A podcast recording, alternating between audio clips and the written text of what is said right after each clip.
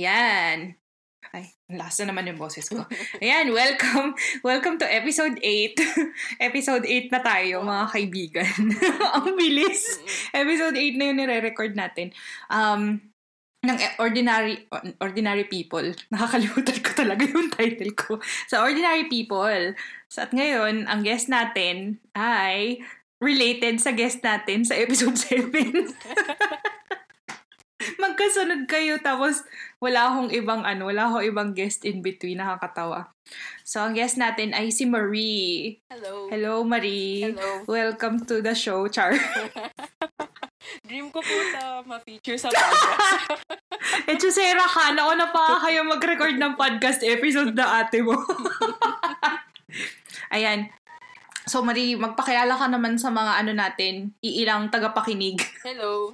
Um, ako si Marie, kapatid ni Ella. um, artist and illustrator din na um, based lang sa bahay. and It's ayun, yun lang. Ayan. Salamat, Marie. Gusto mo bang i-reveal? Gusto mo bang mag-age reveal or sikreto ba yun? Um, sabihin na lang natin millennial ako. Oo. Kapa millennial. Pero mas bata yan si Marie kaysa sa akin. Hindi pa siya geriatric. Malapit na ako maging geriatric millennial. likod ko pa geriatric na. ano ka na ba? Ang tawag dyan? Middle-aged millennial ka na? Oo, malapit na po. Oh my God. Ayan, so nabuti nabanggit mo na artist and illustrator ka. Pero ang gusto ko itanong sa'yo una ay, um, binalak mo ba talagang maging artist and illustrator? Um, hala. Ganun na yan, joke lang. Uh, to be honest, like nung high school, actually kahit nung grade school eh, nung grade school naman, Mm. makikitaan mo na ng, like, inclined ako doon, Mm. nagdo-drawing-drawing, pero hindi ako yung Mm. ano, hindi naman ako yung star ng mga poster making contest. Like ano lang ako, more, lalo nung high school, parang more ako Mm. yung nagsusupervise sa mga, Mm. like sa mga bulletin board, sa mga poster making. Tapos medyo nangihilig na din ako sa editing. Eh sabi ko, like parang, Hmm. um, ano ba yung closest thing doon na pwede kong i-take up? Kasi gusto ko naman siyang seryosohin. So I guess, Oo. um, like, wala pa yung, like, yung label ng artist and illustrator. Like, Oo, ganun oo. na. Ganun na talaga. Oo. Yun. Mm, Can relate ako dun sa mga drawing-drawing pero hindi star ng poster making diba? contest. Hobbies lang po. Oo. Hobbies lang. Oo. Tsaka yung mga nagmumural-mural sa pader ng mga school, ganyan. Pero, um, pero di ba fine arts yung major mo ng college? Oo, ano ko, um, Bachelor of Fine Arts major in Advertising Arts. Yan. Oh, so bakit napili mong mag-major in advertising arts? Um, well, sa UST, kasi um, yun yung closest thing sa parang sa design. Yun Mm. yung pinaka parang kasi sa Lasal, 'di ba, parang MMA, like straightforward na MMA. Yung Mm. parang equivalent niya sa UST is um yun advertising, Advertising arts. Natatawa ako sa MMA kasi isip ko mixed martial arts. Well, hindi natin alam baka meron. Kakanood ko ng ano, physical bag. so, ayan, no VFA Advertising Arts. Mm-mm. Um, paano ba yung susunod ko na tanong? Alam ko, ano eh, nung, nung bago-bago, hindi naman bago-bago, pero mga ilang taong ko na rin kakilala nun yung, yung ate mo. Um, nagtitesis ka pa lang sa Yes. UST. Oo. Tapos, ang alam ko ginagawa mo, photography talaga, di ba? Yes, parang mm, Mm. tawag doon, ah, nung nag-adver kasi ako, parang, yun, yung inclination ko, parang doon. Like, feeling ko, Mm. doon ako nag-excel. And genuinely Mm. interested naman ako. So, Mm. yung thesis ko, as um, suggested by my sister, um, mag, ano, originally, mag-photograph ng tatlong magkakatabing sementeryo. Pero, Mm. ah, ang ending, isa lang kasi ang hirap kumuha ng permit. So, yun, yung thesis ko is about um, ah, a cemetery. A local cemetery. oo. Mm-mm. Tapos, di ba, ano ka, best in thesis? Best thesis Ah, din yun. Best in thesis. Well, hindi man ako best in poster making. Oo. naman ako outstanding thesis. Yun, outstanding thesis. O, nakita ko yung mga pictures mo nun. Ang galing-galing mga mag-picture-picture. Kasi ako, ano din ako eh. Ayun din, hobbyist na din. mga trip sa buhay, mga photography-photography. Pero oo, magaling yung mag-picture-picture si, si ano, si Era tuloy si Marie. ano yung sabihin ko? So, sinuggest yun ng ate mo na sementeryo. Mm-mm. Bakit ka pumayag? Um, ano bang, dalawa lang kasi yung option ko. Gusto ko talaga parang, ah, I think nag-stem yan from yung medyo, ano ko eh, Dora the Explorer ako nung college. Mm. Medyo kalad ka rin ako sa mga um, friends ko. Kapag, kunyari, free cut, punta kami sa, Mm. tara, punta tayo sa Intramuros. Kasi isang jeep Mm-mm. lang eh. Or, Mm. tara, punta tayo sa, ano, sa National Museum. So, I think, Oo. dun nang galing na, parang, ah, since mahilig naman ako sa mga ganyan, why not, like, parang, why not yun yung gawin kong topic? So, originally, Mm. yung, ako, yung gusto ko is sa, alam ko sa ano eh, yung, hala nakalimutan na niya. Basta kailangan mag-ferry pa Batangas sa ano ata, um, Corregidor? Ah, oo. Oo, kaso parang yung logistics ang hirap. Kasi kailangan Mm. pa ulit-ulit mag-shoot, kailangan ng Mm. research. Though yun, mas marami siyang research um, materials. Mm. Pero yung logistics na kukuha ko ng permit, kukuha ko ng ganyan, Mm. ah, punta ko ng ilang beses, parang ang hirap. So, Mm. sabi ni ate, bakit hindi ka mag-picture ng sementeryo? As in, yun lang. Sa Mm. sementeryo, sabi Mm. ko, ah, oo, ano. Ako Mm, naman, smart talaga yung ate mo. ako naman si Ototo, oo naman. Pero yun, masaya naman. Like, parang, mm. no, no una, like, parang, hindi ko, parang hindi ko makonect sa brain ko. Like, parang, ano ba ito ginagawa ko? Ah. Pipicture ako sa sementeryo. Pero, nung, parang nag-come together, kasi medyo side kwento. Mm. Nung dinefend ko yung thesis ko, Mm. nung day ng defense ko, yun din yung same day na natapos ko yung Mm. thesis book ko. So, umaga ng defense ko, Oh. doon ko palang pinaprint yung thesis book ko, doon ko pinabind. Tapos parang nung gumagawa na ako ng PowerPoint, parang na-realize ko, ah, may sense naman pala yung mga pinagsasabi ko dyan sa thesis ko. Tapos yun, like parang syempre puyat, tapos nag-present Mm. ako. Parang, um, sabi ko, hala, mamaya, ano tawag doon, mamaya hindi nila paniwalaan yung mga pinagsasabi ko dito. Oo. Isipin nila, ba tong, ano, ba tong sinasabi nito, walang sense. Pero yun, parang naisip ko, ah, okay, like parang meron pala akong, like meron palang Mm. sense yung project na yun. Ako, inawardan ka pa. Mm. Good Ayun, job. Like, ano siya, um, medyo, paano ko ba sabihin? Parang melancholic yung Mm. thesis ko. Kasi ano siya eh, Mm. um, walang tao, like puro yung nasa cementerio lang. Oo. yung mga patay, patay lang. Yun. Mga bangkay Oo. char. Oo, nakita ko yung mga ibang pictures mo. Tapos ang ganda nga. Yun. So, anong sabihin ko? Um, kamusta naman yung experience mo nung nag-aaral ka pa ng FA? Nandun ba yung mga, kung minsan naiisip mo, parang, ah, gusto ko ba talaga to? Or may future ba ako dito? May mga ganyan bang moments? Oo. Like, parang na-intensify pa lalo nung like graduate na. Parang, dapat tatay Mm. ba yung course ko ah. Pero kasi Mm. syempre, parang isipin mo pag nasa high school ka, yung school mo, ikaw na yung, like, hindi naman, hindi ko naman kine-claim na magaling ako. But like, parang, Mm. ako yung go-to eh. So, isipin mo na Oo. parang, ah, meron sila nakikita sa akin. Pero kapag, like, kapag umano ka na, pag naput ka na sa environment, na pare-pareho ko na kayong may nakitaan Oo. sila. Parang, teka lang, anong nakita nung iba sa akin? Pero, Totoo. ayun, like, parang matututo ka din. Minsan nga, mas matututo ka pa sa kaklase mo kaysa sa mga professor mo eh.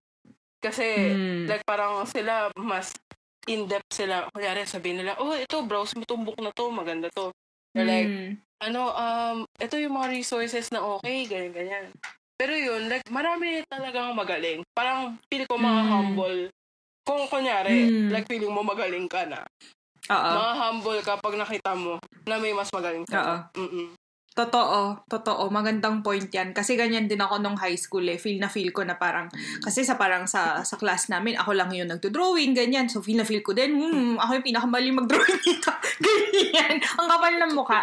Kaya hindi ko alam kung nakita mo yung story ko kahapon tungkol dun sa ano, ano yung nangyari dun sa yung high school na yung sobrang arrogant pero napaka-insecure. Uh, Parang journal entry ko yun, tapos pinost ko sa stories kasi parang yun nga, na parang, yung sabi nga ng friend ko, parang ano eh, um, small, ano yun? Big fish in a small pond. Parang ganon dati. Tapos biglang pagdating mo sa big pond, hindi ka pala big Oo. fish. Small fish ka lang kala, pala. kang ano dyan. Mm-mm. Oo, kasi nung, nung nasa UP ako, inisip ko din na ano eh, na mag, mag-shift ako sa fine arts. Pero noon pa lang, parang naano na ako, nape-plague na ako ng imposter syndrome. Mm. Na parang, oh, kaya ko ba talaga to? Kasi pagdating, nung, nung nagpunta ako ng, ng CFA, nakita ko yung mga gawa ng mga estudyante, parang ako, oh my God, hindi ko yata kaya to. Hanggang drawing-drawing lang ako. Mm-mm. So, nag-back out ako, tapos hindi ko din, yun, hindi ko din siya tinuloy. Mm-mm. Kaya, ayan. Um, ano pa ba yung tatanong ko sa'yo? Parang wala na akong tanong simula pa ng episode. Charot.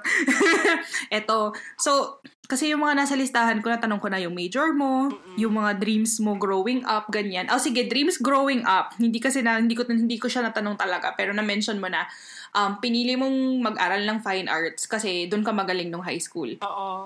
Um, Pero paano yung before high school? May Oo. mga pangarap ka ba noon? nung bata ako, keen ako maging doktor. Like, sabi ko, gusto ko Ooh. maging doktor. As in, Ooh! oo. Pero like, parang quickly nag-subside siya. Siguro mga grade 1 to, let's say, grade 3. Tapos nung, Mm. ano yan eh, medyo Mm. vivid memory siya. Kasi, ah, parang, Mm. sabi ko, na-mention ko kay ate sa parang isang kwentuhan namin. Batang recession kasi ako. Like, recession of Mm. 2000? Tama ba? Oo, nung, Mm. ano, mm. nung nag 9-11. Tapos nung, ano, uso pa nun yung mga educational plan. Tapos Mm, mm, mm. may booklet, nakita ko sa bahay, may booklet na ganun. Tapos nakita ko, hala, para mag-doktor, kailangan ng maraming zero Ah. na pera. Sabi ko, ay, wag na Oo. lang. So, ako parang, syempre, ano ka pa, like, bata ka pa naman. Madali lang yung Mm-mm. mag-shift from, like, pangarap to pangarap. Mm. Ah, sabi ko, gusto ko maging astronomer. Tapos, tapos, nako-confuse ko siya sa astrologer. Na ang astrologer pala manghuhula. Yung mga ganun Oo. fish. Nung, Madam ano Auring.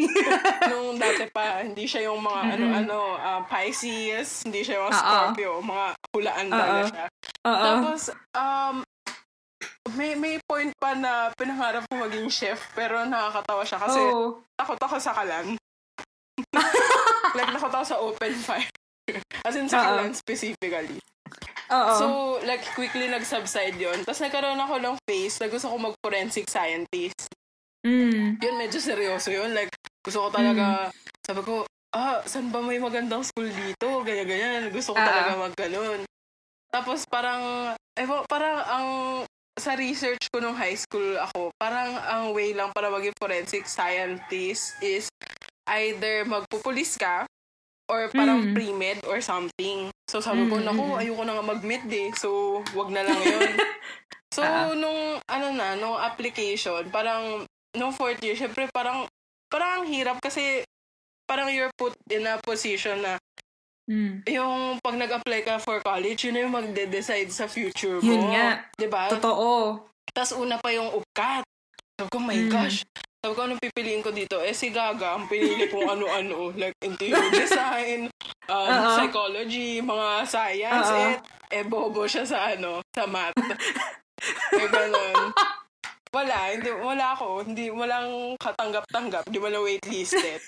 Ah. Tapos yun, no, medyo later pa kasi yung ano eh, yung, yung basta yung UPCAT always yung first, di ba? Mm. So, nung ustet, medyo parang nahihimas-masan ako na parang, ah, kung nagde like, nagde-design-design naman ako, why not Mm-mm. parang take parang yung course na similar? Ayun, Oo. doon ako nag, ano, end up sa, Mm. ano talaga, like parang sa, parang design, arts, Mm-mm. Mm-mm. So, yung mga nabanggit mo na mga naging interest mo growing up, um, tapos hindi mo siya pinursu as a career, nakikita mo pa rin ba sila na nag-show up sa mga interests mo ngayon as an adult? Um, I guess yung, mm, yung doctor definitely hindi. Pero yung, yung astronom, like, I think, ge- um, generally, I'm interested in science, but like, Mm. not yung ganun ka, ano. Tapos yung forensic scientist, I think mahilig lang ako sa mga true crime. Parehas tayo. Oo, yan. Yan yung nagdadala yung CSI New York. Oo. Medyo late lang yung ano ko. Hindi ako nag-CSI kasi parang pinapalabas yung CSI. Nasa college na yata ako noon eh. Tapos sobrang wala naman TV masyado doon. Mhm. Local TV lang yun. Nasa TV ng dorm, ganyan. Tapos ang hirap din kumuha ng, ng, ng episode sa internet. Wala naman kami Mm. internet sa, sa dorm. Mm. Kaya maganda So, sobrang tita. delayed. Sa, sa Quiapo lang namin kinukuha yung DVD. Oo, di ba? Tapos hiraman lang dati. Mm-mm. Kaya ngayon, ano, sa, sa, kailan lang ba ako nasimula, ma, ano dyan? Dati nagbabasa-basa lang ako eh, yung tungkol sa mga serial killers na parang, interesado din ako sa psychology nila, eh, na na-mention mo na, gusto mo rin mag-psych. Ako din nung high school. Actually, kaya, kaya din siguro hanggang ngayon, ano eh, parang, tawag dyan, siya. sobrang interest ko pa rin siya. Oo. Tapos nakakatawa yung nag-post yung friend ko na in-interview ko din for this podcast na nag-post siya ng story tungkol sa podcast. Mm-mm. Tapos sabi niya, nag-guest ako sa podcast na to recently. Tapos para siyang therapy. Natawa ako. Kasi parang gusto kong i-pursue yun din dati. Kaso yun nga, katulad ng sinabi mo, bobo siya sa math. Ako din. so, nung nalaman ko na may math yung psychology, sabi ko, ayoko, nag-play safe ako, ayoko makick out sa'yo. Ay, nako. Pero, nakakatawa yung sinabi mo yung ano, yung astronomer. Kasi ako naman, nung grade 3 ako, dahil mataas yung score ko nung nag-aral kami ng astronomy unit sa science, gusto ko na maging astronaut. Di ba? May face ako ng bata na ganun. Oo. Oo. Tapos biglang marirealize mo, ay, nasa Pilipinas pala ako. Hindi pala siya achievable dito. Nakakatawa. So, after mong graduate, um, pinurso mo ba na, naisip mo ba na maging, ano, parang professional na photographer? Ah, Like photographer? Ang nangyari kasi parang after ng thesis ko, na-let go ko na si photographer Marie. Oh! Yeah, parang parang feel ko yun yung ultimate photography project ko. Oo. Hey. Na parang yun, yun na siya. Parang yun yung culmination ng pagkagusto ko sa photography.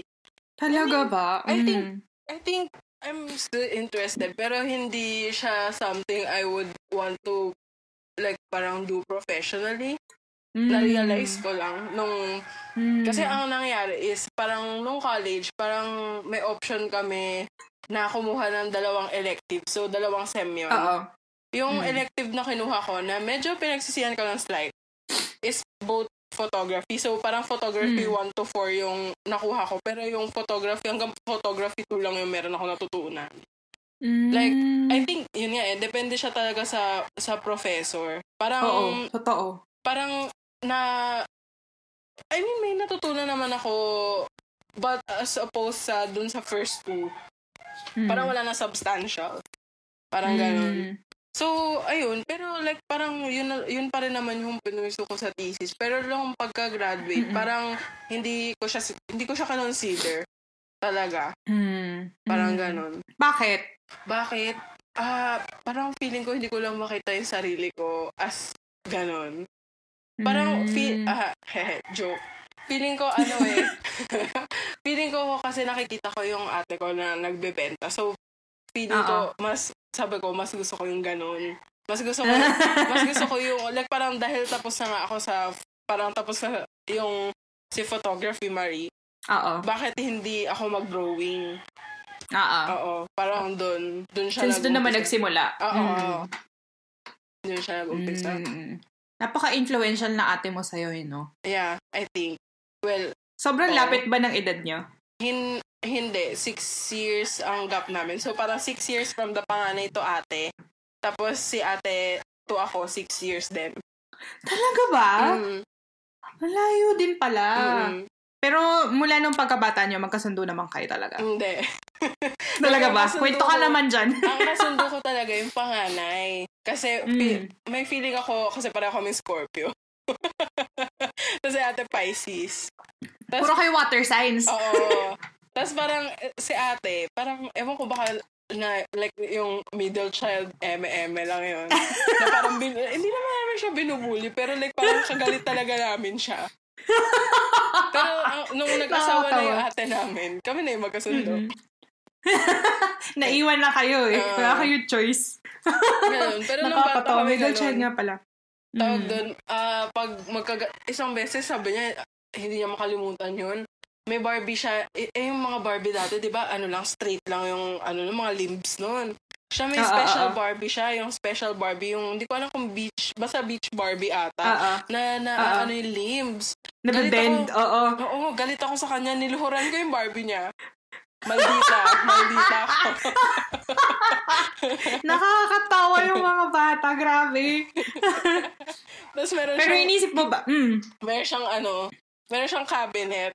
Tapos sinusulatan Ah. ko ng mga vandal. Pero ang pinakamalala, pinakamalala na yung Barbie. grabe ka, grabe kang kapatid. Kawawa naman si Ella. Pero medyo malayo-layo. Ah, in fairness, ang layo na agwat na edad nyo, nagawa mo ibuli yung ate mo ng ganyan. Kakampi ako yung panganay. Nakakaloka. Kawawa pala. Ngayon ko lang nalaman yung ano na yan, yung kwento na yan tungkol kay Ella. Revelation. Pero, ano, um, ano yung feeling ng growing up with two sisters na walang kapat? Hindi ba ba iniisip minsan sana may kuya ako or sana may younger brother ako? Ah, I think nung bata ko, mas gusto kong magkaroon ng kuya kasi parang feeling ko nung bata ko, parang yung mga kalaro ko sa, dati kasi sa apartment kami. Tapos yung mga kalaro ko, um, puro boys. Like, Hmm. like, may kalaro ako naman na girls, pero parang mas gusto ko kasi yung nagtatakbuhan, yung mga ganun. Like, nagba-badminton. Tapos dati Mm-mm. naisip ko, gusto ko ng kuya. Tapos sabi ko, imposible Mm. mangyari yun kasi may ate na ako. Parang ganun. Pero yun, like, Oo. parang, pero hindi naman siya yung sobrang, parang, sana kuya na lang yung meron ako. Ganun. Oo. Ganun. Oo. Parang, okay na ako dun sa, parang, yung pinsan kasi namin dun din nakatira sa same apartment before. So, I Mm. guess, pag, like, na-feel ko naman na may kuya figure na gano'n. Okay lang. Ah. Parang gano'n. Ah. Makes sense. Mm-mm. Oo nga naman. Kasi ako, ano lang ako eh, ah, meron akong younger brother. Mm. tas isang taon lang yung pagitan namin. Oh, oh, oh, ang lapit Oo. naman. Mm-mm. Oo, so hindi niya ako nirespeto as an ate.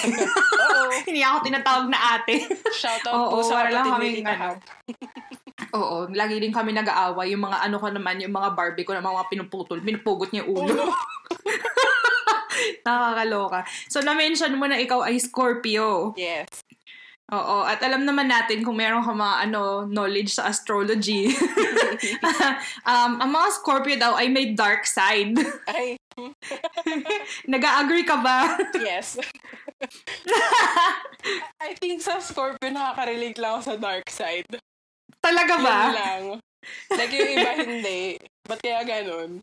Tawag doon. Gusto mo ba i-explain ever- sa amin kung ano yung dark side mo? Ito, ever since kasi, sabi ko, hindi talaga ako nakaka-relate sa Scorpio. Like, Oo. ano, sabi ko, kunyari, pag ano, ah, magbabasa ka ng horoscope, parang, ha? Like, yung mga Scorpio daw, ganto, ganto, ganyan, ganto, ganyan. Mm. Tapos, like, nung medyo nauso-uso na yung mga, like, as in yung discovery of yung rising sign, yung mga Ah, ah, moon ah, ah, sign, ah. majority ng place, placements, tama ba? Placements Mm. ko nasa sa Sagittarius. Ooh. Oo, yun. Kaya pala mas, like parang so trinay ko, nagbabasa ako ng yun, yung pang doon. Oo. Mas nakaka-relate ako. Pero yung sa Scorpio, ang nakaka-relate ako is hot-med, hot-headed and temperamental and Mm. yung mga cutting off people, mga ganon. ganon, ganon talaga. Sabi ko, ah, oo nga, Scorpio nga ako. Ganon. Nakakatawa yung astrology.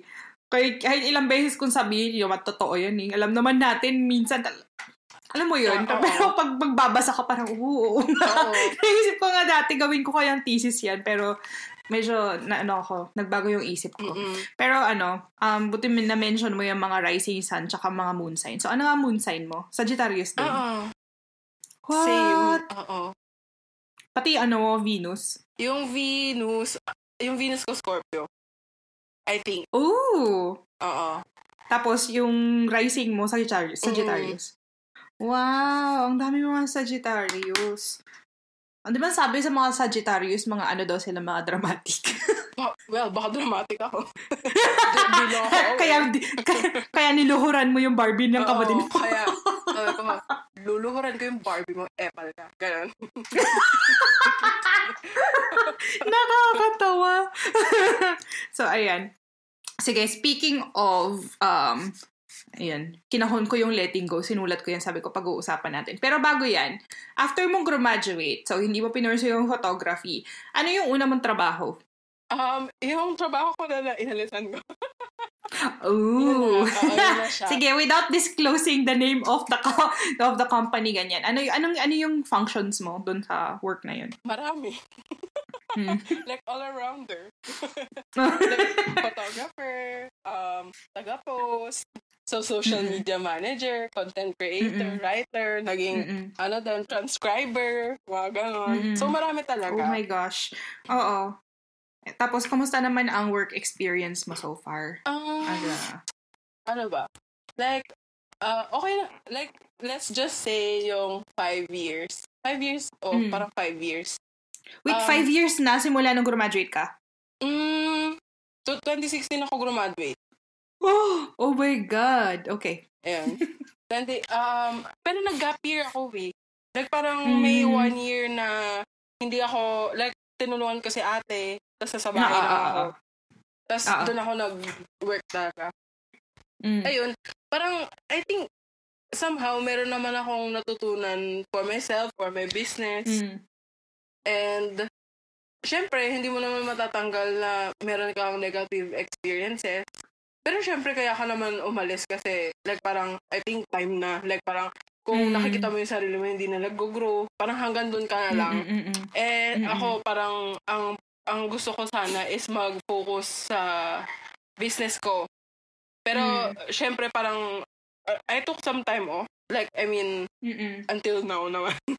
Mm. Pero like parang naisip ko like parang in the middle of those years kasi parang feeling ko na wala yung identity ko as an ar- artist. Something to that Oh. effect. Like Oh. parang feeling ko hindi Mm. na ako yung art na lumalabas sa akin. Parang lumalabas lang. Oh. Oo, parang lumalabas lang siya because parang gusto kong makabenta, parang ganun. Oo, oo, oo, oo. So, parang hindi na ako satisfied. Parang ganun. Mm. But, I mean, yun. Siyempre may bad experiences, pero Mm. like, ano, meron din naman mga good. Like, parang Mm. nakilala ko yung mga friends ko doon. Oo. Oo. Yun. Mm, salamat sa pag-share. Pero na mention mo na parang yung sinabi mo na yung art na lumalabas sa akin parang hindi na ako. Alam mo yung una ko naisip, BTS. Oo. So, sa episode 7, um, narinig nyo naman na pag-usapan namin ni Ella ang BTS at ang role ng BTS sa aming mga buhay. Kahit papano, hindi ko maalala. Pero, um, so hindi hindi may iwasan na mapag-usapan ulit ang BTS dito dahil nga ang kausap ko ay isa ring army. Yeah. Ikaw ba? Si kayo, sabay ba kayo naging army o nauna ka? Nauna siya. Tapos lagi Nauna niya, siya. so ang origin story niya, lagi ko daw siyang binabash. Kapag nakikinig siya ng idol at saka on. origin Na, story niya. nakwento niya yan, nakwento niya yan. Yung sa North, sa North Edsa, yung umiinom siya ng gulaman. Tapos lumabas sa ilong niya. Oo. Ayun. Origin story niya yun. Nakakatawa. Mm-mm. Ako, I would say, Tapos, mas Mm. mas una siya talaga. Mas, oo. oo, mas una siya naging army.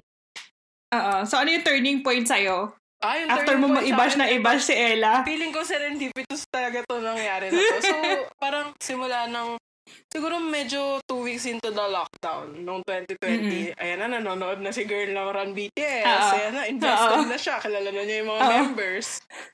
Tapos tawag doon, sabi ko, ah sige, panoorin ko nga ito. Tinood-nood ako. Dati yung mga compilation videos lang. Yung Oo, mga ginagawa lang ng mga army. Tapos yun na, Oo. nagsiseryoso na siya. Gusto na niya manood. Nanood ako ng Bon Voyage bago matulog. tapos, tapos nung isang beses, ano yun, naalala ko, um, yung Dear Class of 2020, hindi ako nag-alarm. Like, nagising Mhm. lang ako ng 7 o'clock. Tapos, Oo. time na nila mag-perform, ay, time na nila, oo, yung performance ba nila or yung speech, hindi ko alam kung sabay eh. Ah. Basta yung speech Mm. yung una kong napanood. Ay, wala na si girl na iyak na. Tapos sabi ko, wala na feeling ko army na talaga ako. Pero kasi parang, Nakakatawa. parang during, paano ba? Ang galing eh, kasi dati nga si ate, di ba, sinasabi niya, binabash ko siya. So, wala pa akong nakikitang value. Pero nung ah. time na narinig ko yung speech nila nung Dear Class of 2020, parang sobrang reassuring na parang okay lang, parang we're in uncertain times, pero parang Yeah. kaya mo yan. To think na we're the same age. Like, some of the members Mhm. are the same age as me and they're so successful. So, ninanavigate din nila yung feeling of uncertainty. Tapos para sabihin nila Mhm, sa iyo na it's gonna be okay. Grabe. Mhm, mhm, mhm. Parang grabe yung feeling. Ano ba? Nagka-goosebumps ka ba? We can say, oo. Oo, kasi naiyak ako eh. naiyak ako eh. Totoo. Mm-mm. Nakakatawa marinig yung mga ano yung mga origin story ng mga army. Hindi ko na ikukwento sa akin kasi kinuwento ko na yun sa episode ni Ella. Pero ganyan, idol idol yung simula. Tapos yun nga, na-mention ko dito sa, sa, sa episode namin na ate mo na um, around 2018, nung kumain tayo sa Manam with Tita Alex. Mm-mm. Tapos, nung time na yun, army na ako. Oo, Tapos, wait. ikaw, sinabi mo, na, di ba meron dyan kamukha ni Vice Ganda? Oo, ganun. Isa din yung sa origin story namin. My God, sorry. Sorry na lang po sa pinagkamala ko si Vice Ganda. Sorry po. Nasa bias Naalala po sila ngayon. Oo. Speaking of bias, sino ang bias mo? Ah, Namjin. And record Namjin. ko si... Parehas kayo eh, ano? Oo. Mm. Record ko si Hobby. Sorry, Suga. Mm. Patalsikan Oh my gosh, parehas kayo ni Tita Ella. Ah, ay, hobby din siya. Ito naman, di kami nag-uusap. Ay, hindi ba? Hindi ba? Hindi ko alam eh. Akala ko sabi niya record na niya ngayon si Hobby. Parang ganun. Hindi kayo nag-uusap pagkasama kayo sa bahay. Wala. Joke. Oo, parehas na kayo. Mag-aaway na kayo ulit. Ito na pala. Mm-mm. So, um, speaking of Bantan, ito hindi ko to natanong sa ate mo. Di ba may project kayo ng ate mo, yung Dol- Doliora Bank? Doliora Bank. Siyempre, hindi ko mapag-awin Doliora. Ah, Mm-mm. yung mga Si, sinong, oo, yung mga dolls. Kaninong idea yan? Ah, nako, ito, sa pangkwento. So, Mm. ano yun, um, birthday ko ng 2020. Tapos, hindi ko alam Mm. kung paano na-prompt yung mag-research ng doll. I think, may lumabas na group order. So, moving forward, kapag Mm. nagsabi ako ng GO, group order po yun. So, Ah, ah. may group order ng dolls. Tapos nakita, ng, ng isang doll pala, hindi dolls. Tapos nakita ko, finorward ko sa kanya. Tapos apparently, parang interesado na din siya sa dolls. Mm. Tapos, may nakita siya, ah, basta nag-obsess over siya researching eh, ng isang Mm. buong gabi. Tapos napuyat daw siya. Ah, Nag-hyperfixate na naman Mm. siya. Tapos, um, ano nga ba na, parang nag-end na yung GO, I think. Nag-end na Mm. yung GO. So, kailangan na niya maghanap ng ibang doll na parang yung cute. Tapos, Mm. ewan ko kung paano niya nahanap yung, ano, ah, suki na niya ngayon. Tapos, yung Mm. nakahanap siya. Originally, um, yung gidal lang talaga yung gusto niya. Eh, Mm. nakita niya yung gin doll namin na original. Ay, hindi mo sila pwedeng pag-iwalayin. Para talaga sila yung gin, soulmates. Tapos yun, doon na nag-start. Gusto talaga namin silang Mhm. kompletuhin. Pero Mhm. ang hirap, kasi nung kung 2020, oo, ang hirap, ang hirap ng logistics nung papashoot sa Oo. ganito, ganito, ganyan. Ngayon kasi medyo mas madali na and Oo. like parang ang dami na ding group orders na nag-o-open. So, Mm-mm. Mm, generally madali nang makakuha ng doll. Pero may criteria kasi kami. Like parang kailangan, um, hindi sila yung mukhang gusto ko lang ng um, RM doll, gusto ko lang ng hobby doll, gusto ko lang ng Mm-mm. Jimin doll. Kailangan Mm-mm. kamukha nila yung member. Tapos kailangan Mm. nag-go well sila together sa ibang dolls Oo. namin. So Oo. yun, nung nakompleto namin sila, happy naman kami. And ano Mm. pa rin siya, growing collection. Yeah, ilan na sila ngayon? Uh, currently 23, pero meron currently 23, meron kaming inadapt na dalawa. Tapos may adapt kami na dalawa pa ulit.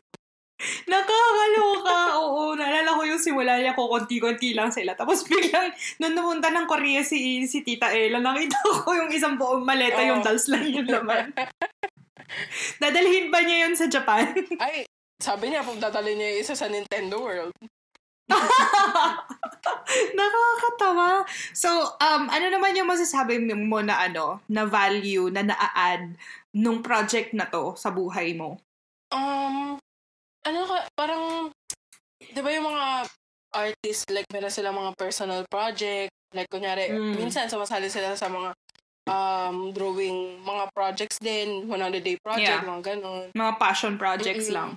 Parang for me and ate, siguro, if I can speak for Mm. her, um, Mm. parang ano lang siya, um, wala lang, gusto lang, like gusto lang namin talaga ng dolls. Ever since Mm. naman nung bata kami, mahilig na kami sa dolls. Mm, Ah, yung binabali mo. binabali ko yung lips.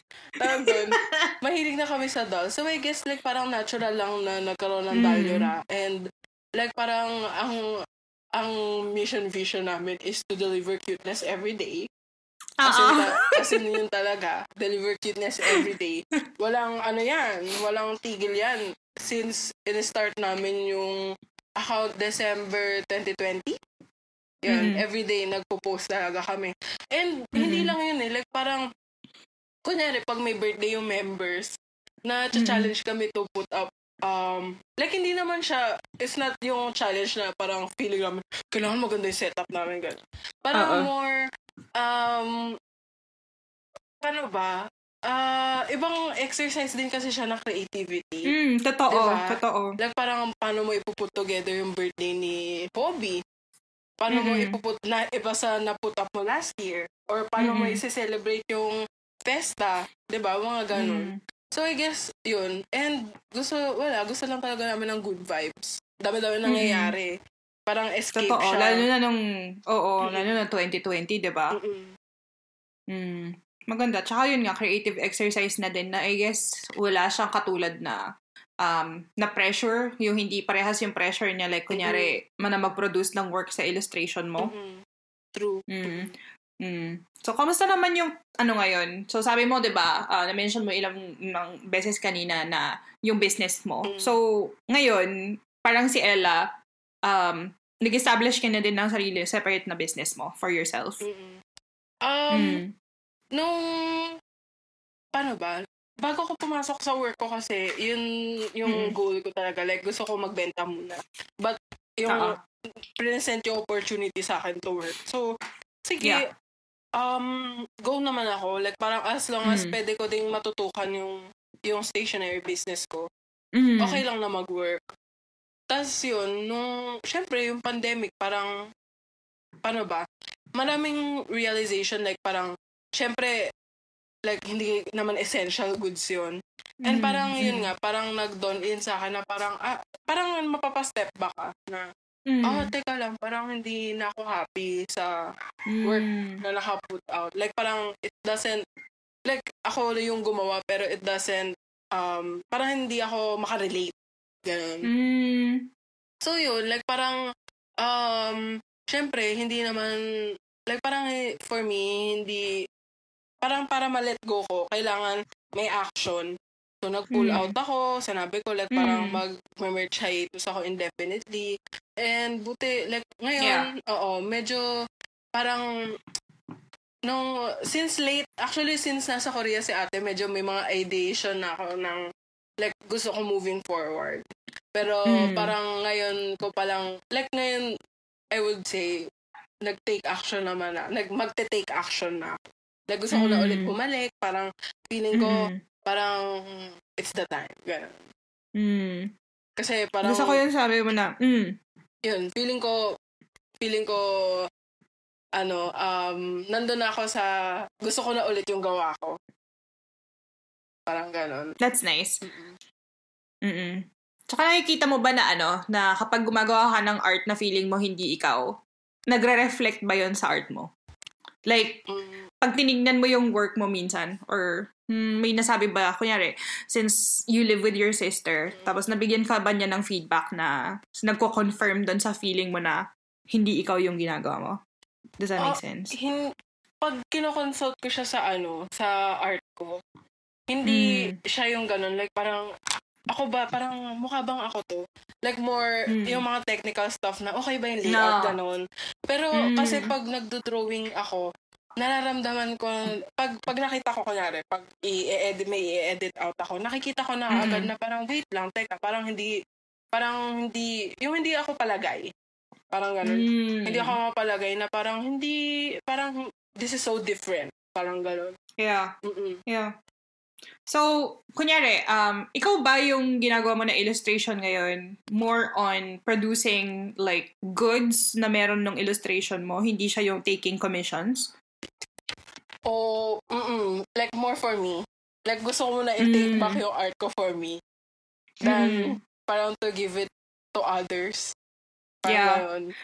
Yeah, I understand. Kasi ako din, parang ang gusto ko dati, parang, ako kasi, although dati, di ba, nagdodraw-draw din ako mostly for myself, pero mabot dun sa point na parang I was doing it for yung, yun nga, yung audience mo, na parang ano ba yung magugustuhan nila, ano yung mas makakakuha ng attention, ano yung mas makakakuha ng likes, ganyan. Kaya din ako umalis ng, hindi ko naman iniwan yung Instagram, pero alam nyo naman yung nangyari, hindi ko na ginagamit yung art Instagram ko. Kasi nga, parang nawalan din ako ng gana dahil I was starting to think ng yung ganun nga. Ganun yung iniisip ko imbes na it was just something that I did for fun.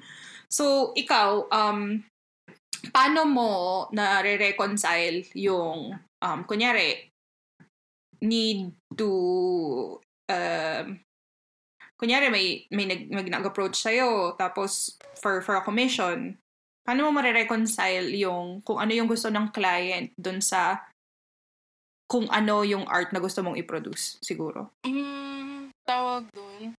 Parang upfront naman sinasabi ko na parang this is my style.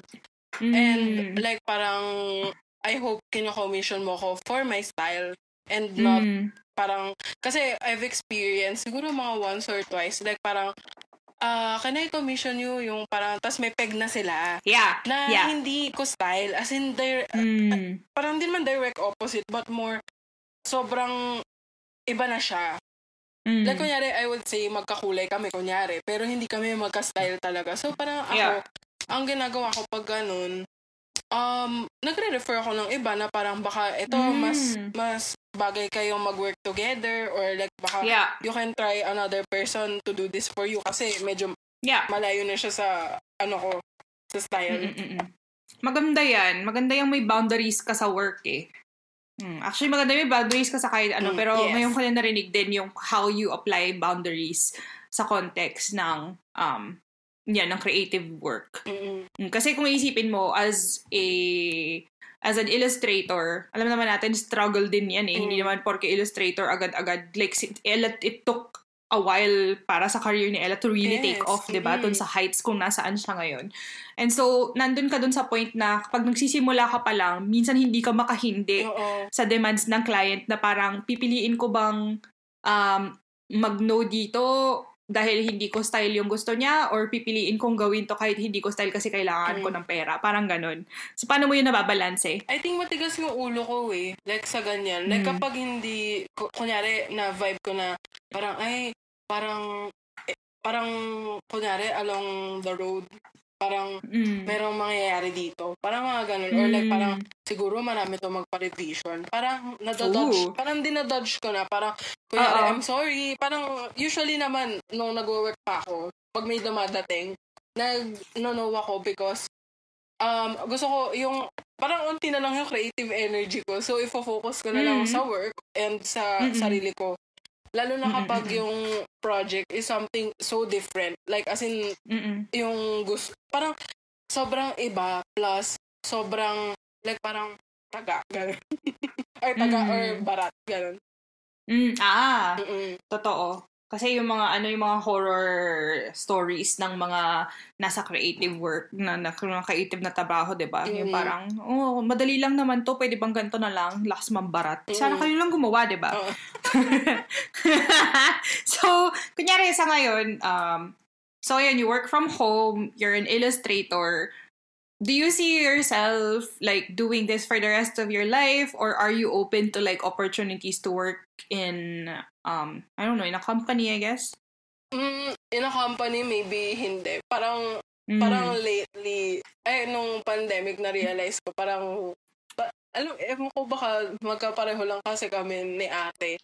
Parang Oo. mas gusto ko na lang, alam mo, hindi naman masama mag-stay small.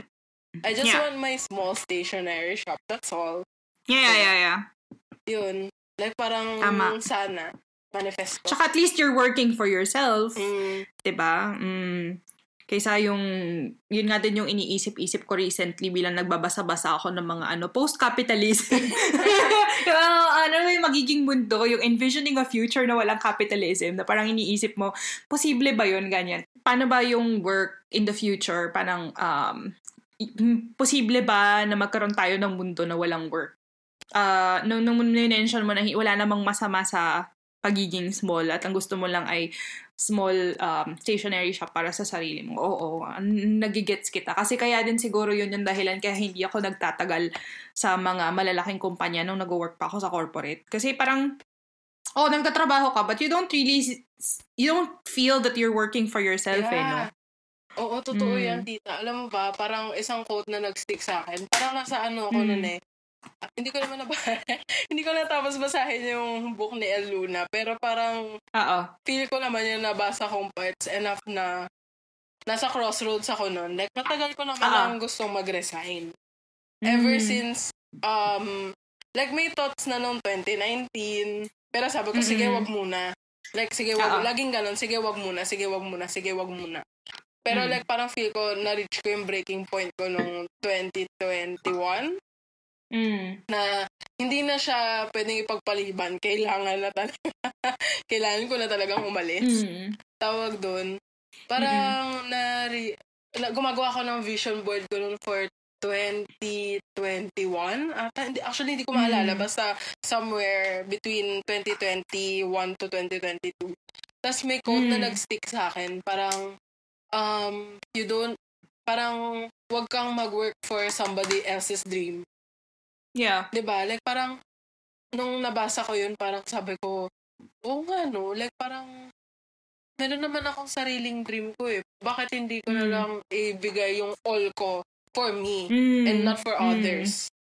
Like I mean, mm. it sounds selfish, pero yeah. parang Siyempre, meron naman din akong dreams. Like, gusto kong tumulong yeah. sa dreams ng iba, but I have my own dreams. Yeah. Oo. Yeah, yeah, yeah.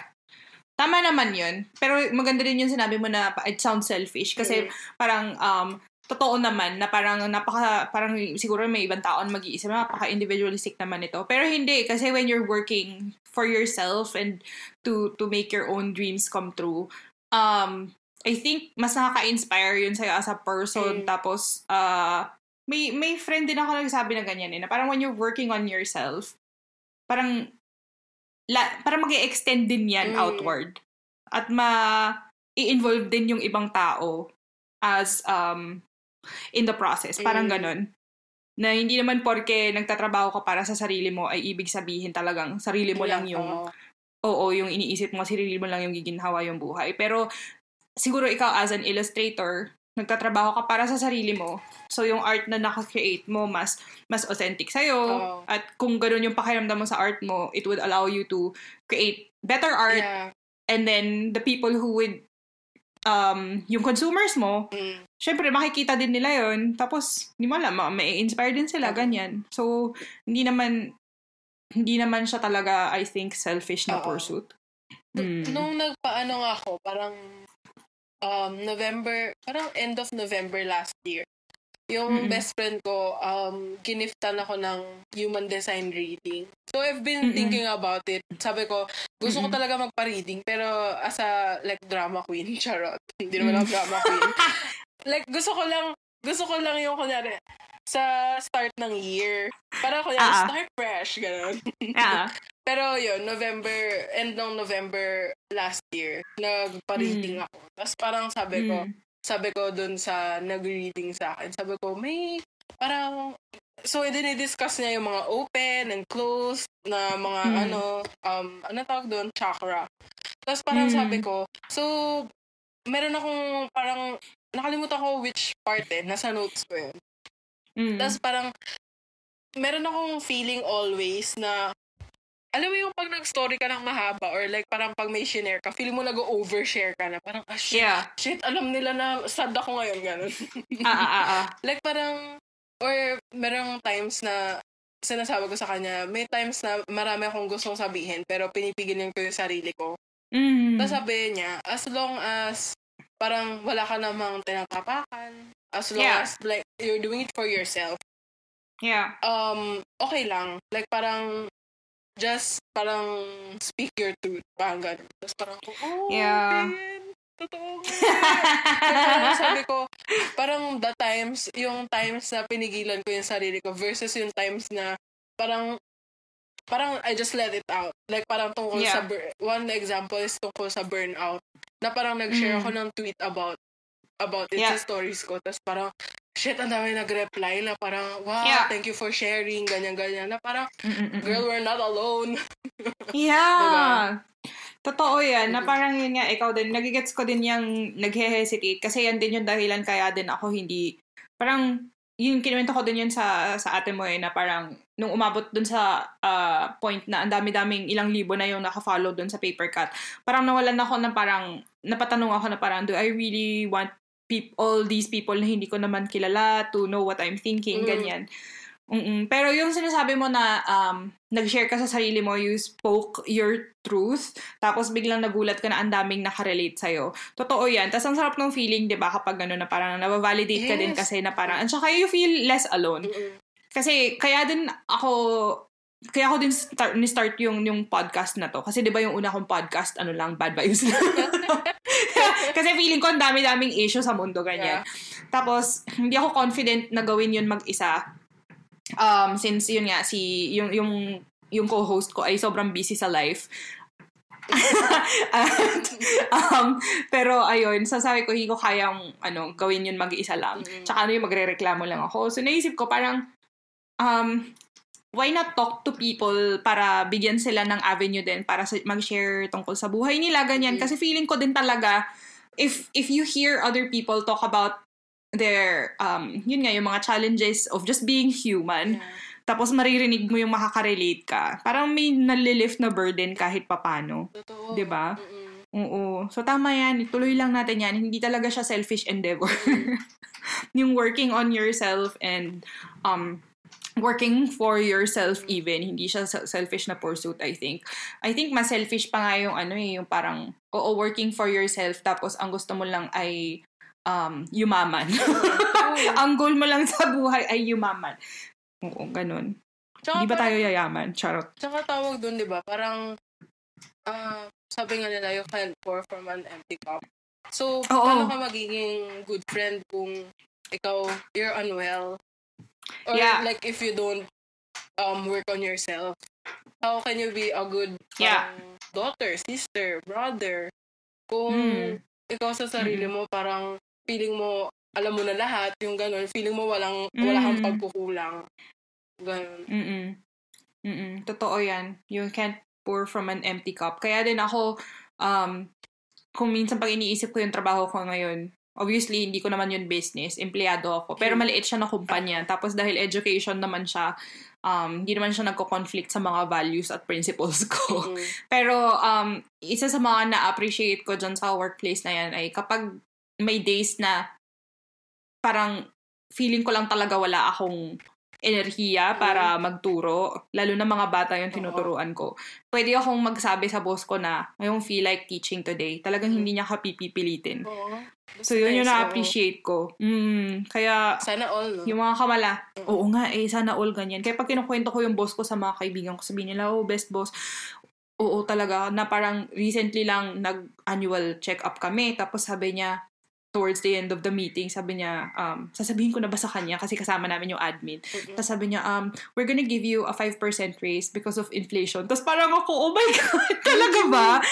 Oo, tapos sabi niya, 5% lang kasi yung afford ko. Sa parang ganun. Di bale, at least, Oo. a raise is a raise, di ba? Na nangyayari Oo, siya. oo, na parang, pero makikita mo na parang, it's a small business, Mm. tapos may mga struggles din naman Yeah. kami yung kumpanya. Pero, nagtatry siya talaga na maging fair sa mga, Mm. sa mga nagtatrabaho sa kanya. Um, hindi mo yan makikita sa mga mga mala- ibang ibang kumpanya. Actually, hindi lang naman sa malalaking kumpanya, pero yung ibang Oo. kumpanya na ang focus talaga ay, ay kumita lang ng Yes, pera at oo. magpayaman ang, ang nasa taas. Mm. 'Di ba? Kaya kanya-kanyang swerte din. Oo. Mabuti na lang pinalad ako kahit papano. True. Mm. Tsaka feel ko, ano din, parang, kasi, kaya, parang nag-start nung pandemic yung parang Mm. yung mga ano quiet quitting, yung mga ganon or like parang yung Mm-mm. mga Oo. nag-resign mass resignation na tawag doon parang basta ganon Oo. yung mga nagre-resign yung employees. Like parang feeling ko syempre nakikita din nila yung value not just of the work but of the workplace like yung work environment, yung culture. Yeah. Like parang, di ko naman sinasabi na malaking company kami, like dalawa lang kami empleyado. Pero syempre parang iba pa rin yung feeling ng ano kayo, parang you feel seen, ganon, or like Mm. you feel heard, ganon. Mm, yung tinitreat ka talaga as tao. Mm. Yung hindi ka tinitreat as, um, I don't know, a cog in the, Oh, like in the machine. tool ka lang sa ano namin, sa Diba? success, ganon. Oo, kasi na, naka-follow din ako sa ano eh, nakasub ako dun sa, ah, nakasubscribe ako dun sa subreddit na anti-work, na Mm. lumabas din yan, nagsimula din yan lumabas nung, Oo. nung pandemya. Tapos nakikita mo dun yung mga demands ng mga tao na in the middle of the pandemic na nga, ba Tapos Yeah. minsan talagang sasabihin nila, ah, pwede ka bang mag-shift ng ganito kasi wala na kaming, wala, kulang, kulang tayo sa tao eh, ganyan. Pero yung nagtatrabaho ka sa malaking kumpanya, like Mm. kunyari Amazon, Yeah. ganyan. 'Di ba Tang ina talaga na Oo. Sobrang ano, di ba? Like parang, parang, dun mo marirealize, parang nakita mo na meron talagang mga company na they value their workers. Like, they Yeah. value their workers not because nagdadala yung workers. Like, may benefit sila from the workers, but because the Yeah. workers are also humans. Yeah. Diba? Like, parang, Oo. parang merong uuwi ang pamilya yan. Merong, kunyari, Yeah. yung mga nagko-commute ngayon, may inuuwian niya ng mga anak na asawa, pwedeng yung pamilya Mm. nila, pwedeng may sakit na parent. Hindi pwedeng Mm. sabihin mo lang na parang, ah, sorry, ano, parang ito lang yung kaya naming ibigay or like parang, Oo. ano, um, mag-adjust ka na lang sa sweldo mo, ganyan. Di. 'di ba? Like parang may mga company na they they genuinely um look after their workers. Makikita mo Yeah. naman. And Yeah. meron na ano ka lang nga talaga, parang ano ba yun, Expa- expendable. Parang Oo, gano'n. oo, oo, Mm. oo.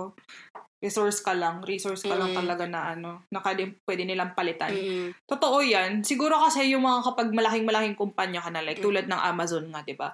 Dahil siguro yung mga gumagawa ng policies nila, sobrang malayo na sila Oo. dun sa level ng mga tao Na na, ground. talagang apektado nung, oo, nung policy na yon na parang hindi nila sila nakikita as tao nga. Oo. Mm. Ay nako, iba talaga nagagawa ng pera sa totoo lang. Yeah. Mm. Sabi ko nga kay so may ate- pangarap ka bang yumaman, Charot? Oo, meron naman, syempre. Pero yung reasonable na yaman, hindi yung like parang sobrang yaman na, na Oo. liligo ka na sa cash. Oo. Parang I, I think, like, I mean, hindi ka naman makakasurvive ng walang pera. Pero yun, Oo. like parang sabi ko kay ate, parang nung, ah, feel ko ano siya, eh, feel ko yung, 20, yung pandemic naging ano yan, parang turning point sa akin. Mm. So nung, pwede ba ako magkwento? Oo, So gora. nung 2019, coming from 2019 holidays, so Mm-mm. parang mga four years, and then, hindi naman four years, so third year ko na sa retail. Mm-mm. Tapos yun yung biggest sale ko. As in, yun yung biggest holiday sale ko. As in, sobrang, Mm. like from 2018, yung jump niya is like 110%-ish. Mm. Ganon. Mm. So sabi ko, wow, kaya ko palang kumita nito. Tapos nung nag-pandemic na, parang naisip ko, like, syempre hindi naman ako mayaman. Like, Mm. like hindi naman ako yung sobrang yaman. Pero, hindi ko, like, hindi ko ma pagtanto sa isip ko kung paano ginagawang like yung ikikimkim mo lang yung ano, yung mga kayamanan mo. yeah, like parang yeah. paano why don't you spend it? why don't you share it? Oo, Diba? totoo.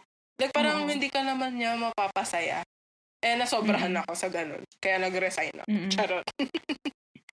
Alam mo, totoo yung sinabi mo na hindi ka naman niya mapapasaya. Kasi may binasa ako na book, book recently tungkol sa dopamine.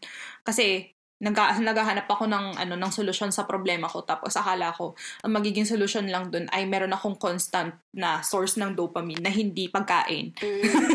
kasi gusto ko nga mag-curb ng ano ng ng ng pagkain tapos gusto ko mas parang maging healthy this year Oo. tapos iniisip ko, okay, so 'di ba nag-struggle ako with with disordered eating.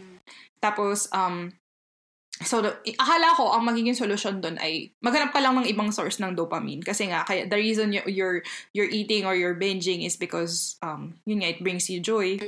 kahit temporary at hindi, at, at counterproductive siya in the long run. Parang ganun. Yun pala, um, ang, ayon dun sa book na nabasa ko, para daw siyang balance. Meron, kung imaginein mo siya as a seesaw. Tapos, nandito yung pleasure, nandito yung pain. Kapag nasobra na natip dito sa pleasure side, yung, um, dito sa pleasure side, yung balance na yun, mag-work yung katawan mo para i-balance siya. So, the more pleasure you feel, Oo. the more effort na yung brain mo at yung katawan mo mag-work to retain that balance. So, mas grabe din yung pain. Kaya, kunyari, ano ka, um, nangyayari siya kunyari sa, sabihin na natin sa binge eating. Si kain ka ng kain, kain ka ng kain. Sige, pleasure, pleasure, pleasure. Pero yung, para ma-retain yung, para, para hindi ma-retain, para ma-regain ng katawan mo yung balance, yung, yung homeostasis ba yung tawag doon? Hindi ko alam yung pronunciation. Pero yung balance na yun, ang mangyayari, madedepress ka kasi you're gonna start feeling guilty, you're gonna start feeling all this, yung, yung shame, ganyan. Para, ma, para bumalik yung balanse. Ganun daw. So, yung sabi mo kanina na yun nga, sa dami ng pera mo, hindi ka naman niya mapapayaman. Feeling ko ganun yung nangyayari, kaya hoard lang sila ng hoard ng pera. Kasi nothing makes them happy anymore. Kaya, Na, accumulate na lang sila, accumulate na accumulate. Kasi, ano pang, ano pang klaseng, kaya, anong kot siguro nila, no? nga ano eh, yung diba? imaginein mo? Like, parang, parang, ano ba? Kasi, syempre, for me, yung kinita, like, wala naman yung sasam ng money nila. Pero, like, parang the Hmm. mere fact na yung, parang yung kinita ko noon, napa-step back ako na parang, teka, parang hindi naman ako, parang temporary lang siya. Parang, wow, Hmm. nakakita, kumita ako ng ganun kalaki, posible pala yun. Motivation. Pero, Hmm. hindi siya yung magsa-stop na ako na gusto ko ng pera. Like, parang dollar sign na lang yung ano ko Mm, mm, yung mm, mata ko. Parang, di ba, marirealize mo na, anong gagawin ng pera mo? Anong gagawin ng, mm. like, syempre, inevitable naman, kailangan mo ng pera kapag tumanda Oo. ka. Pero, parang, anong, anong gagawin mo sa pera mo na ganun karami? Ikaw, mag-isa ka lang naman. Wala kang friends, di ba? Mm, Wala mm, kang mm. ano, wala kang ano dyan, hobbies. Oo. Tulad ng mga ano natin, mga nasa gobyerno, mga nakaupo sa gobyerno Mm. natin. Yaman sila dyan. Mm-mm, Maharlika Fund pa more. Welcome na sila sa ano eh. Nandun na, nakabukas na ang gate ng impyerno. Charot. Half charot. so, kamusta naman ang buhay sa Pilipinas? Ay, nako. Ewan ko. Ewan ko na. Hindi ko na alam. My gosh. Mga laser, Mm. laser tagging na yan. Mm. Pero ikaw ba, gusto mo bang magstay sa Pilipinas or meron ka bang mga dreams of moving to a different country? Mm, well, sana. Sana magkaroon ng opportunity. Pero like na, Korea, char. pwede. Namjoon, hello. Kung kailangan ng housekeeper. Pero na akong maglinis. Charot. I can Mm. do things in the home. Mm. Nakakatawa yung can do things. oh. Tawag doon, hindi naman. Parang nahirapan ako sa language barrier. Mm-mm-mm. Siguro sa, ano, Mm. pwede na ako sa, ano, sa New Zealand, charot. Mga English-speaking countries. Oh, or like parang, paano ba, yung madaling mag-adjust kasi maraming Pilipino, gano'n. Mm, Canada? Oh, yung pwede rin, oo. pwede rin. Basta yung hindi, ano, yung hindi prone sa gera. Mm, Japan. Eh, diba? Basta yung mga ganun. Mm. Pero yun, parang, syempre, ano pa lang siya, wishful thinking pa lang. Oo. So, ato last question ko sa'yo. Question ba talaga to o ano? Pwede mo bang ikwento sa amin kung ano yung ano mo, daily life mo ngayon? Ah, daily life ko ngayon. Mula pagising mo sa umaga, anong ginagawa mo? Mm, significantly nag-improve siya from my resignation to today. Mm. Mm. Like, kasi, syempre, um, dati, wala, lost pa ako. Ngayon, medyo Mm-mm. nagbi-build na ulit ako ng routine. So, gigising ako Mm. pinaka-late na 9. Pero, Mm. usually, 8.30, 8 o'clock, gano'n. Pinakamaaga 8. Pero na-adjust ko pa yung Mm. body clock ko. Gising ng 8.30, mag-check ng phone. Alam ko masama yun. Mm. Uh, mag-check ng phone. We're all working on Oo. on it. Hindi ko mapigilan eh, sorry. Joke. Um, tapos, pa- mga 30 minutes, nakahiga lang ako. Tapos, Oo. ah mga 10, 15-ish to 11. Basta yun yung window. kailangan nakakain na ako, nakapaghilamos na ako, and um, ay, nakakain, nakapaghilamos. Usually, nanonood kami ng, kunyari, isang episode ng, ng series habang kumakain.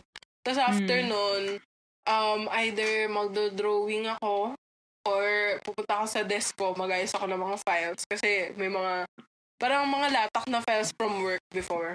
So, Mm. inaayos ko yung laptop ko.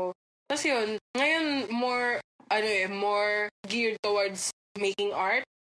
Mm-mm. Um, may days na magte-test print ako. May days Mm-mm. na ah magta-try ako gumawa ng stickers. Pero yun, usually more towards like yun nga, yung art business ko. And then Mm-mm. siguro mga, ano siya eh, medyo towards siguro mga, anong oras ba ako nagla-lunch? Mga 2 o'clock, 3 o'clock nagla-lunch ako. Tapos, after nun, balik lang ulit sa desk or kaya mag-art ulit. Tapos mga 6 or, um, hindi, mga 5? Usually 4 to Mm. 5. Um, nag-walking kami ni ate sa labas. Oh. Ah, Ate, naliligaw kayo sa neighborhood niyo.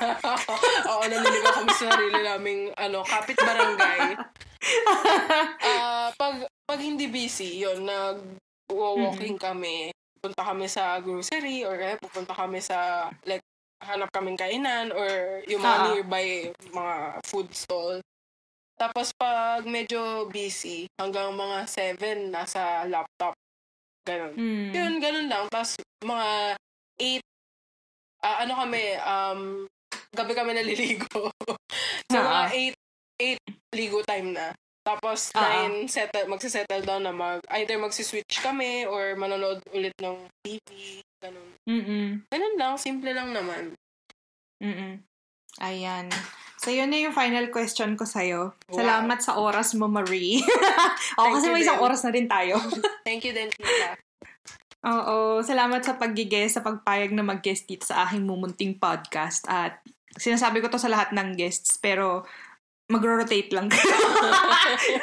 recurring, recurring yung cast, charot.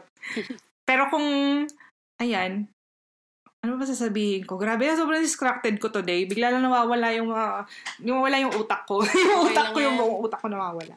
Pero ayun, salamat Marie. Thank you din. Sana maka makausap kita ulit, ma-update-update. At sa susunod, hindi na ako masyado nagtanong tungkol sa BTS kasi napag-usapan na namin ng ate mo. Baka Oo. mamaya maumay yung mga tao na hindi army.